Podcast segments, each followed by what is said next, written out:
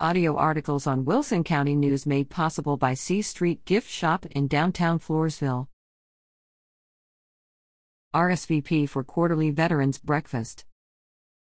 Veterans, active duty, retired military, and their spouses are invited to a complimentary breakfast catered by La Vernia's Den restaurant in their honor on Saturday, October 28, from 8:30 to 10:30 a.m. in the La Vernia Chamber of Commerce Hall. The La Vernia Chamber of Commerce is located at 12,301 U.S. 87 West in La Vernia.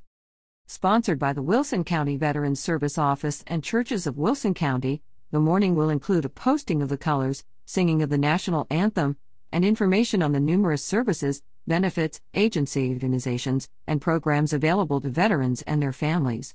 A guest speaker also will address a topic of interest to veterans and military members. This is a free event. Honored attendees and their spouses or family members can register at bit.ly/3L6C3I.